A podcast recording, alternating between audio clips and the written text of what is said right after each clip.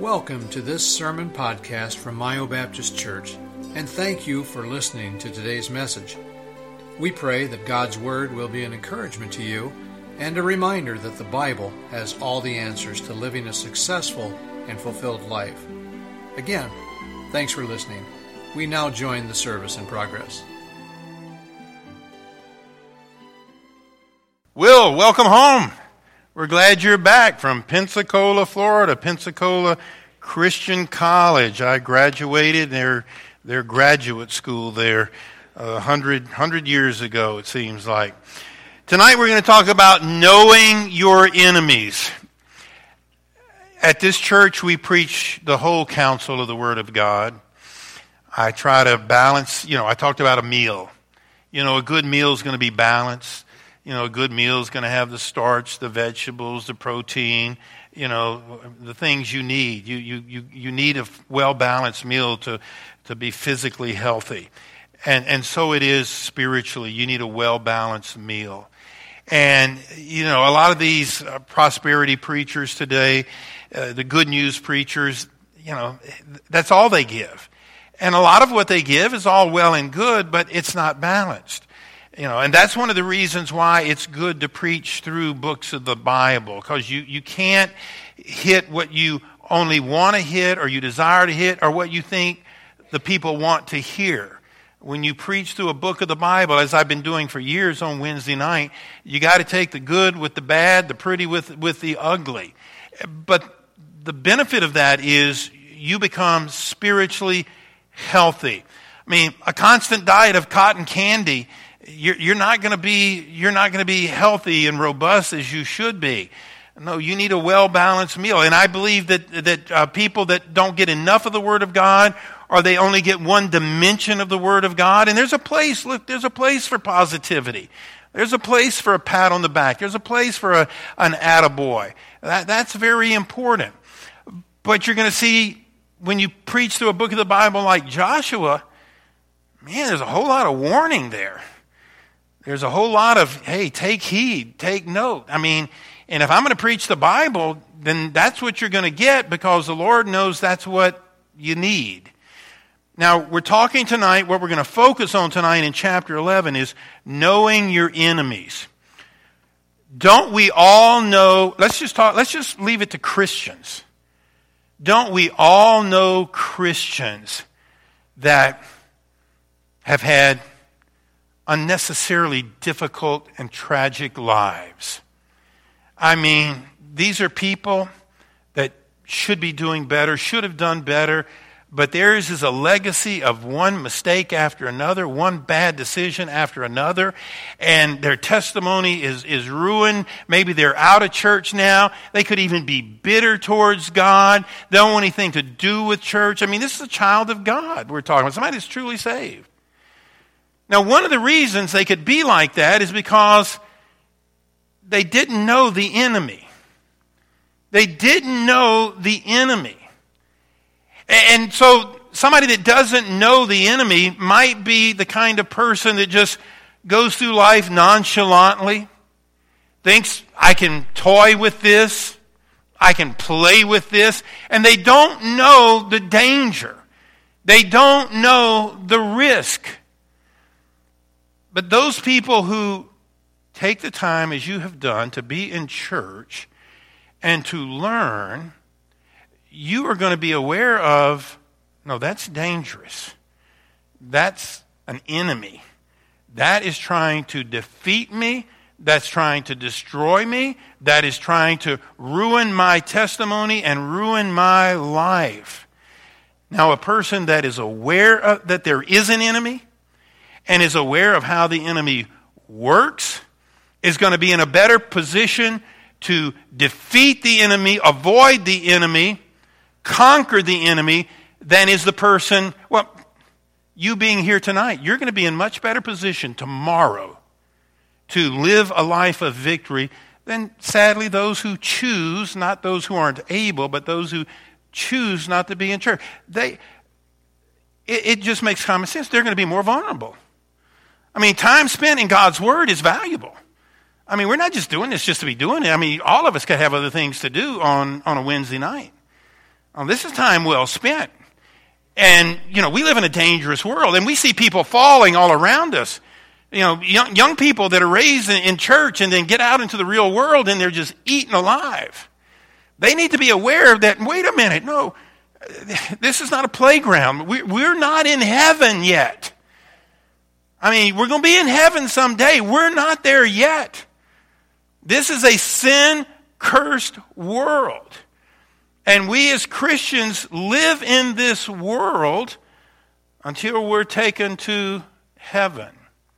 And we need to know that there are enemies. Look at this quote.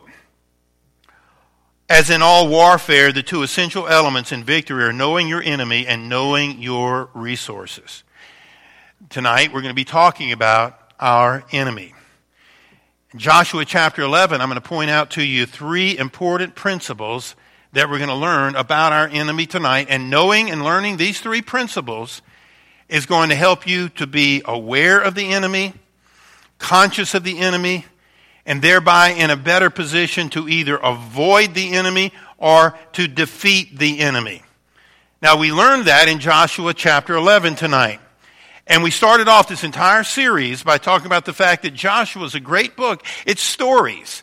There's not, you know, Romans, we've said, Paul in the first, what is it, 12 chapters, and it's deep theology. He is laying out theology.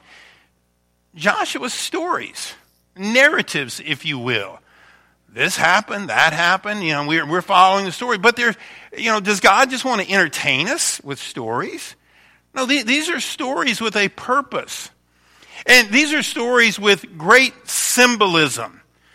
For example, in the book of Joshua, uh, most theologians will agree that Joshua is, a, is symbolic of Jesus, kind of a picture of Jesus. And that, that, that Israel is, is, is God's children. And Israel crossing the river Jordan is not a picture of somebody dying and going to heaven, but crossing the river Jordan is a picture of, of us getting saved. Because when you cross the river Jordan, if you were in heaven, it would be heaven.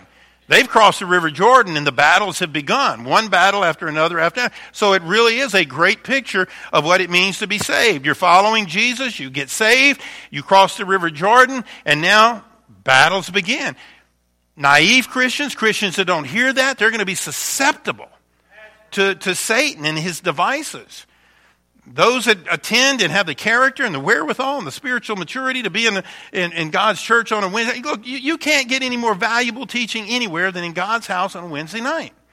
I mean, there's nothing on TV that's going to even come close, even with the best of programming, to opening your Bible and being in God's house to prepare you for that wicked world that's out to get you and your spouse and your kids tomorrow. The armies of hell are lined up, waiting to attack each and every one of us. And they won't wait till tomorrow either. Now, Israel's battles in, in, in Canaan is a picture of the battles we face after salvation. So we learn from this. Now remember, Israel has crossed the Jordan River, and the battles began. They've had victory at Jericho. They had a setback at Ai, and then they learned their lesson and they went back and they had victory at Ai. They made that pact with Gibeon, remember? They came in and said, Look, we've traveled from a long way. We're not one of your neighbors that you're supposed to attack. We come from a long way away and we want to make a deal with you. They made the deal. Joshua, Israel honored the deal. And then last week, or last time, they defeated the five kings in southern Canaan. Now, tonight, they're coming to a more formidable foe the enemies of the northern kingdom.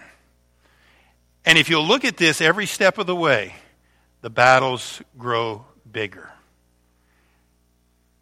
Is that how Christian life works? You know, you have a, a victory and you grow, and here comes a bigger battle. You know, and then, you know, then you grow, and here comes a bigger battle. And we see that demonstrated here in the book of Joshua. And that's very important for us to understand. You know, Osteen down in Houston, I mean, he's not going to preach any of this stuff. It's just going to be, you know, it's all good. It's all, and, you know, and listen, we need that. But look at what the Bible's going to share with us tonight.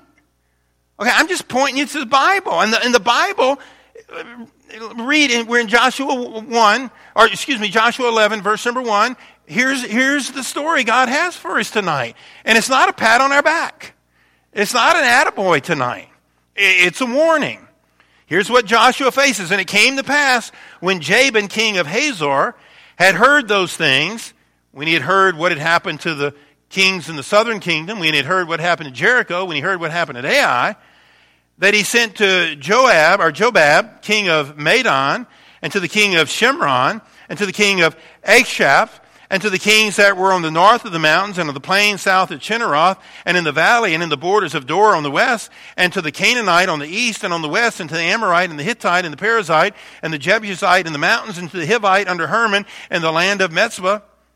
Okay, they've heard what's happened to the guys around them. The southern kingdom, I mean, they were annihilated. Now you would think that these guys would go to Joshua and say, hey, we need to talk. You know, we, we hear that, you know, we, we, we need to talk. No, it, it shows the hardness of man that they're not going to bend. They, they know that those walls at Jericho came down. They know that Ai, there was a brief setback, but there was ultimate victory. They know what happened to the five kings of the southern kingdom. They were annihilated. You would think somebody would say, We need to know, go make peace with these guys. We need to know who their God is because he is showing himself. But they don't. It shows you how hard hearted that sinners can be and how rebellious rebellion can be. And again, these are going to get destroyed too. Not because, as we've said in the head, because they were in the way, but because they were unrepentant. They were rebellious against God. They brought it on themselves. We read on in verse number four, and they went out, they and all their hosts with them, much people, even as the sand that is upon the seashore in multitude, with the horses and chariots, very many. See, Joshua's battles are just growing bigger and bigger and bigger. Verse number five, and when all these kings were met together, they came and pitched together at the waters of Merom to fight against Israel. They're not coming to surrender to Israel and their God.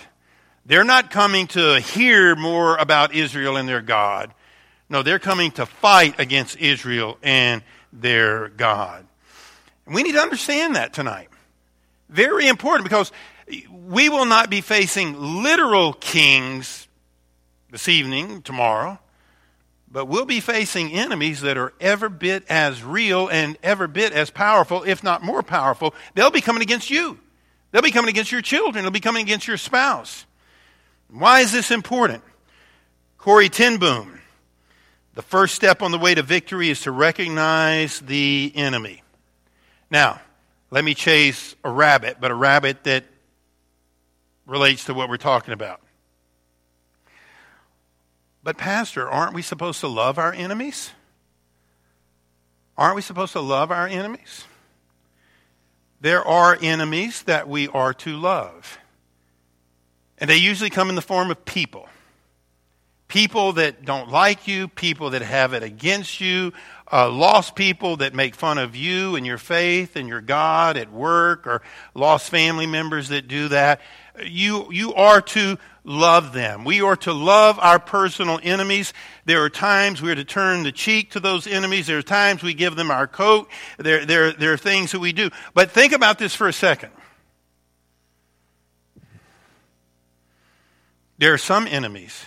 With those enemies that I just spoke, you, you, you hope to win them over. You hope to win them to the Lord. You hope to show them grace. You hope to show them kindness. You hope that they will see something in you that you can win their heart to Christ. And so, yes, you love your enemies. However, there's some enemies, very real enemies, that you'll never win over. It's impossible. They must be defeated. They can only be defeated. You can't make friends with them. You can't make a pact with them. We're talking about the three great enemies of all of us the flesh, Our flesh is our enemy. Our flesh is not our friend. It's my flesh that is tempted to do the wrong things. The world, the lost world, the culture of the lost world, the lost society around us is my enemy. You're, you're never going to win your flesh to the Lord. You're never going to win the world by, I'm talking, about, you know, the, what, what the Bible talks about as the world. Individuals in the world, yes, but the world system of lostness and darkness, you're not going to win that. And then there's Satan. Satan himself. We know, we've read the end of the book. He, he's never going to be won. He's going to be condemned for all eternity, going to be. So again, are we supposed to love our enemies? Those that you can love, those that you hope to win over. But we're not talking about those enemies tonight. We're not talking about the guy or gal at work that's giving you grief. We're talking about enemies that are out to destroy you, enemies that you will never win over, enemies that you cannot compromise with. Those are the enemies that we're focusing on this evening. Alistair Begg said this The Christian will be sure to make enemies. It will be one of his objects to make none. But if doing what is right and believing what is true should cause him to lose every earthly friend, he will regard it as a small loss, since his great friend in heaven will be even more friendly and will reveal himself to him more graciously than ever. The Christian will be sure to make enemies. And if we go through this world like a lot of mamsy-pamsy, shallow Christians do today, oh, we're just going to love everybody. We're just going to get along with everybody. Well, yeah, we're going to love everybody, and we're going to try to get along with everybody. But is, it is just the height of foolishness to not be aware that you've got an enemy. And your children have an enemy, or enemies, plural.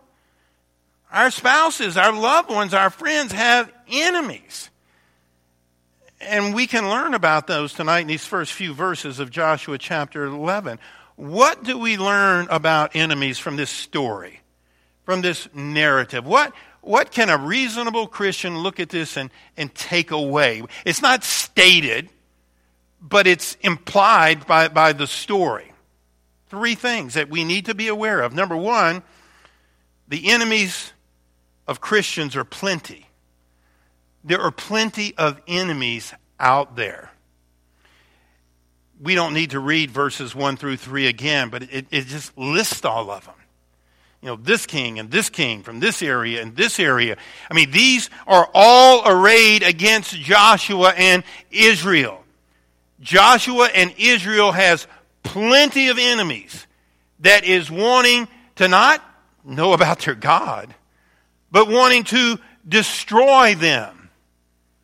Now, think about you and I today, three or four thousand years after Joshua. We too have enemies. It's not kings, not with chariots, but we have enemies. We've already mentioned them. The flesh.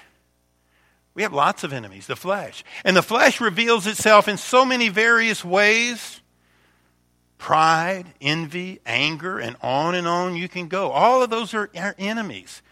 All the things that our flesh can conjure up and imagine, it's all our enemies, whether it's envy or jealousy or anger or pride or lust or whatever it might be.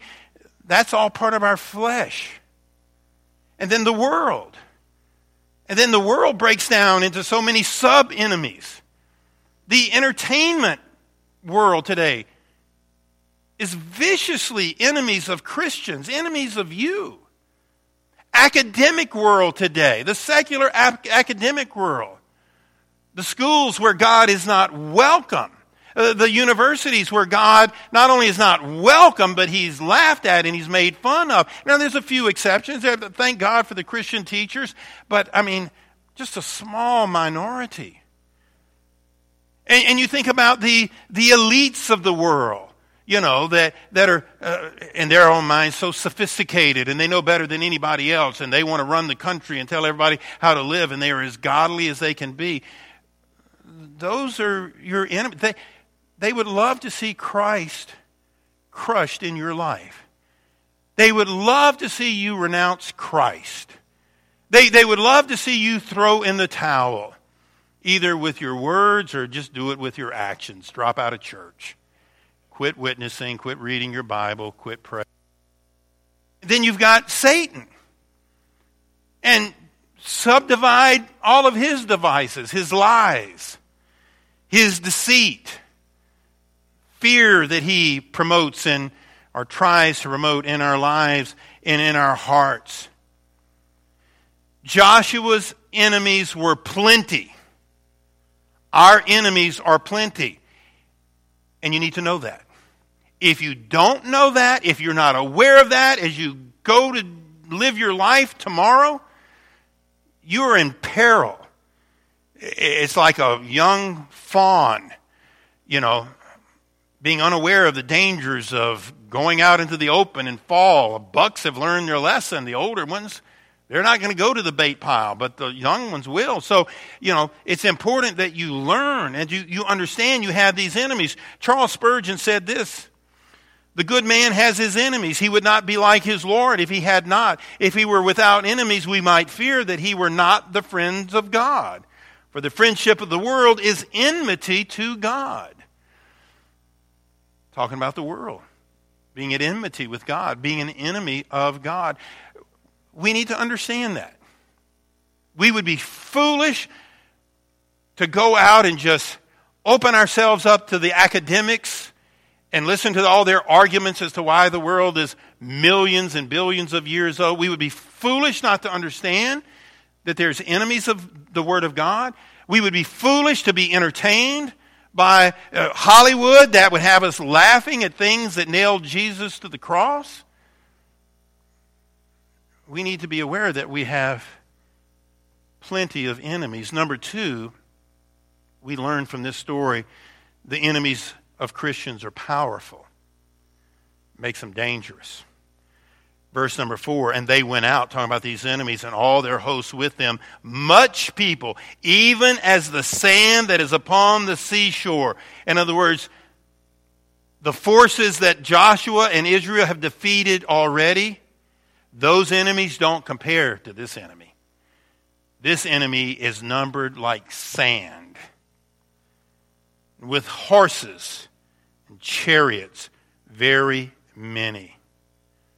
So Joshua and Israel, in facing this powerful, huge army, these horses and, and these chariots, it's a reminder that we face not only plenty of enemies, but we face powerful enemies. Think about it. The flesh is powerful. Our flesh has a great appetite. That appetite can get so strong, it'll lead you into activities and actions that you would pay dearly for. But that's how strong our fleshly appetites can be. You know that it's wrong, you know that it's bad, but that appetite is so strong, so powerful, that you'll yield to it. As Joshua faced horses and chariots, we face powerful appetites.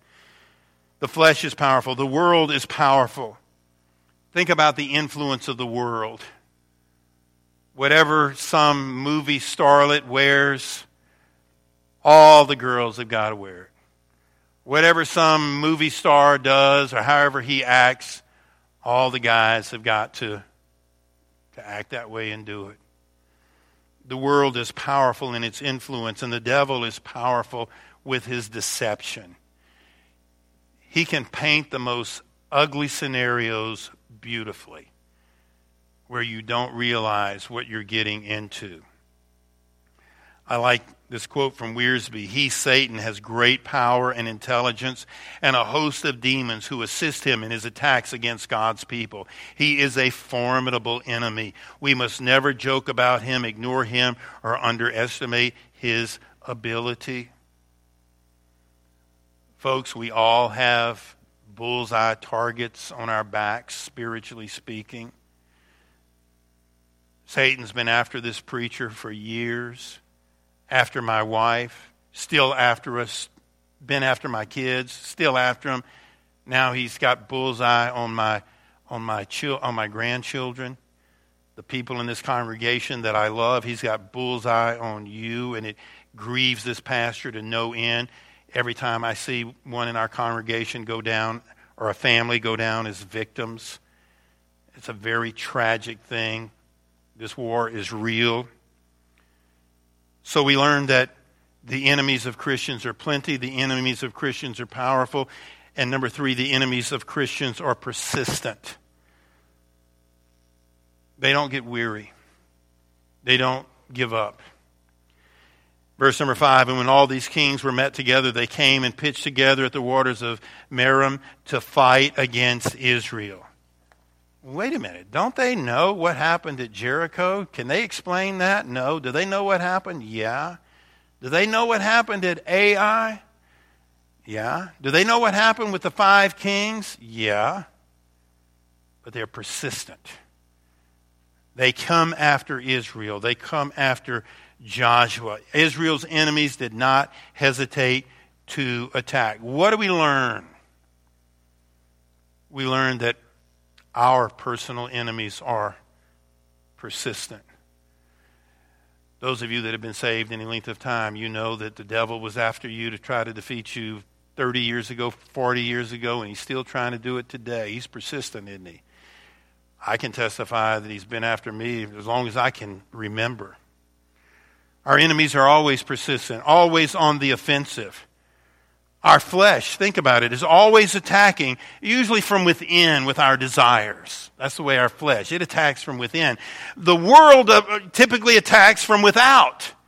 You know, our, our, our fears. Well, I don't want to be odd. I don't want to, I don't want to dress different. I don't want to not go there. They'll think I'm a nerd. They'll think I'm, I'm weird. The world is attacking from without, and the devil does it from both. He attacks from within and without, usually using our, our pride as, as one of his main weapons there.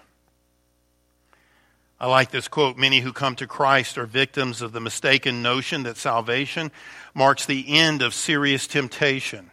That's a joke. The fact is that conversion really only marks the beginning of a great spiritual conflict. A great spiritual conflict. So, what do we learn from Joshua chapter 11? It teaches the enemies of Christians are plenty, the enemies of Christians are powerful, the enemies of Christians are persistent. Okay, are you fully discouraged now? are you ready to give up and throw in the towel and think, well, it would have been easier just to be lost? No, no, no. That's why, after verse number five, that's where we stopped. When those kings were ready to go to war with Israel, you don't stop there. That, that is a realistic picture of what Israel faced. That's a realistic picture of what you and I are going to face. So, what did God tell Joshua? Looking at those circumstances, knowing what was revealed about the enemy there, this will encourage you. And the Lord said unto Joshua, Be not afraid. I'm telling you, you're going out tomorrow to try to live your Christian life, and some people are going to give you grief, and the enemies are plenty, the enemies are powerful, the, the enemies are, are, are always on the uh, offensive, they're persistent. God has a word for you. Be not afraid because of them. For tomorrow, about this time, will I deliver them up all slain before Israel, that thou shalt hough their horses, that's cutting the tendons behind the leg, and burn their chariots with fire. So Joshua came and all the people of war with him against them by the waters of Merom suddenly, and they fell upon them, and the Lord delivered them into the hand of Israel, who smote them and chased them unto great Zidon, and to the Messer of whatever that word is again, and unto the valley of Metzbah eastward, and they smote them until they left them none remaining. I can picture in a movie the men of Israel standing there and out before them. They're outnumbered enormously. Sands. You, you can't number the enemy by the sand. And I can see those men standing there with resolve, brave, and courageous and ready to stand up against the enemy. and God was with them, and God blessed them. These good men, these men who are following their leader Joshua. And we, as we follow our leader Jesus today, tomorrow you may, you will go out into a world that is people numbered like the sand who are being used, used to affect you as your flesh, the world, Satan. We understand the enemy is plenty, powerful and persistent, but the lesson tonight is go out of these doors unafraid. God addresses the number one issue with these people. And in verse number, uh, chapter 11, verse number 6, and the Lord said unto Joshua, Be not afraid because of them. Truth of the matter is, if we're not careful, we will fear failure. You know, what if, what if I do succumb? What if I give in? We fear change. What's it going to be like if, you know, if, if, if, I, if I don't give in, it's going to be hard. We fear criticism from the old crowd. I like what Charles Spurgeon says, and this is good to remember. He says, Fear to fear. Be afraid to be afraid tomorrow, tonight, as you walk out those doors. Yeah, the enemy's out there, He's, they're waiting for us. Your worst enemy is within your own bosom. Get to your knees and cry for help, and then rise up saying, I will trust and not be afraid. It's smart to know your enemy. It would not be smart to fear your enemy. It's smart to know your enemy because you'll be more cautious, you'll be more careful. But it is not smart or wise to fear your enemy. As you go out into a hostile school, you go out into a hostile workplace, you go out into a hostile community. I, I, was over in Traverse City for a doctor's appointment on Monday, and I, I went by Meijer's. You know, country people, you live in Mio, you can't go anywhere without stopping at Meijer's or Walmart, right? I mean, if you're near one, you got to stop. It's unwritten law of living up north here. And I was watching the people over in Traverse City going out, and they just looked sad. They looked hard you know, because you can, lots of time, and this doesn't work 100% of the time. There, there are Christians that can look sad, there's Christians that can look hard, and there's sometimes, I suppose, unsaved people that can look happy or whatever, but you can usually sense when you're around Christian people. Even when you run across somebody, have you ever experienced that? You just meet somebody and just kind of talking to them, and you, you just, there's a connection there. You, this is a brother or sister in Christ. You're, you're, we're related by blood, by Christ's blood, you know. But I, I'm, I'm watching those people. I didn't have that sense yesterday. And I'm thinking how many millions of people in our nation, they're, they're the cocktail sipping crowd, they're the beer drinking crowd, there's the, the, the, the, loose living women crowd. There's the men just chasing women crowd. and people are angry and their, their language is vulgar and viral. Yeah, uh, not viral. Vulgar and vile. not viral. And uh, we're, our numbers are growing smaller. I can change, I can reverse. But listen, Israel's numbers were small, but they were victorious. And the Lord said, verse number six, said unto Joshua, Be not afraid because of them, for tomorrow about this time will I deliver them. Tomorrow your enemies can be defeated. Your flesh can be defeated. The world does not have to get victory over you tomorrow. The world can be defeated. Satan with his lies, his deceit, his deception, does not have to get victory over you or your children tomorrow. They can be defeated. The formula, according to Scripture, of defeating the enemy is simple, according to the passage we've looked at. Don't fear. Stand up there with your sword, with your spear. Stand tall, stand strong, stand brave, stand shoulder to shoulder. You do your part. Tomorrow, you do your part. As we see in this story, God will do his part. And tomorrow there can be victory over the flesh, the world, and Satan. That victory can be yours tomorrow, today, tonight. As it was so for Joshua and those brave men that stood with him, that faced that enemy. As it was true of them, it can be true of you and I tomorrow. We can have some great victories tomorrow. We're never going to compromise with our flesh. We're never going to make peace with our flesh. We're never going to win our flesh over. We're never going to compromise with the world. We're, we're never going to compromise, win Satan over to our side. Yeah, we show our enemies love. We try to win our enemies when they can be won, but those that cannot be won must be defeated, must be soundly defeated. And you read the rest of that chapter, and that's exactly what Israel did to that enemy. They defeated them. Tomorrow, with God's help, you looking to Him for help, you can have victory over your flesh, you can have victory over the world, you can have victory over Satan. Thank you for listening to today's message. We hope that the service was a blessing to you and that you were encouraged by God's Word. If you have any questions about Mio Baptist Church, please contact us anytime. You can find contact information on our website at miobaptistchurch.com. Thanks for listening.